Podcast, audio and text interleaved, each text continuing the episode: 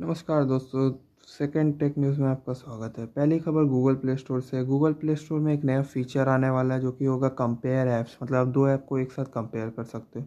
तो ये Google play store की तरफ से एक अच्छा कदम है। अगली न्यूज़ पे आते हैं। अगला न्यूज़ नॉर्ड है, OnePlus Nord। OnePlus Nord ऐसा माना गया है कि वो मिड रेंज फ़ोन के मामले में सबसे बेस्ट फ़ोन था। साथ ही साथ उसमें ऑक्सीजन OS 10.5.9 का भी अपडेट आने वाला है। अगली खबर माइक्रोमैक्स की तरफ से। माइक्रोमैक्स का जो इन सीरीज़ है जो कि हाल ही में लॉन्च होने वाला है 3 नवंबर को, उसकी डिज़ाइन टीज्ड हो चुकी है। मेरे इंस्टाग्राम पेज में आप देख सकते हो। अगली खबर अमेज़ॉन की तरफ से।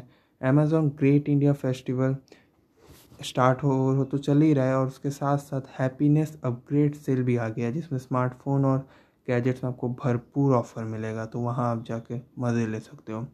अगली खबर यूबीसॉफ्ट और नेटफ्लिक्स की तरफ से। यूबीसॉफ्ट, जैसा कि आप जानते हैं, असैसिन्स क्रीड गेम बनाती है, गेम बनाई है। नेटफ्लिक्स और यूबीसॉफ्ट आपस में कोलैबोरेट कर रहे हैं ताकि नेटफ्लिक्स पे एक असैसिन्स का एक एनिमेशन सीरीज़ आ सके। तो जो लोग गेम के फ़ैन हैं वो अब नेटफ्लिक्स पे भी इसका मज़ा उठा पाएंगे।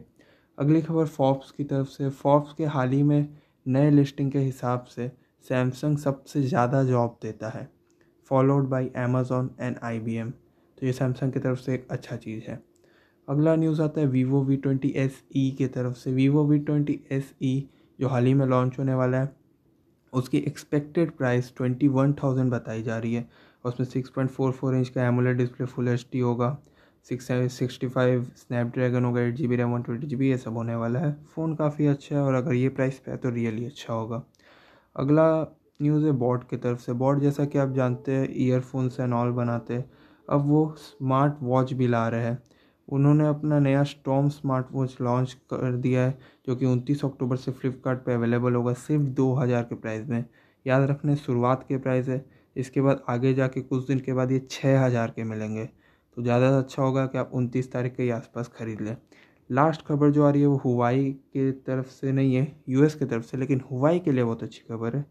US ने चिप कंपनीज़ को अलाउ कर दिया कि वो हुवाई को अपने कंपोनेंट सप्लाई करे। पहले मना कर दिया गया था, हुवाई को कुछ मिल नहीं रहा था, हुवाई के लिए बहुत प्रॉब्लम हो गई थी, पर अब सब कुछ ठीक हो गया है। धन्यवाद गाइस, बाय।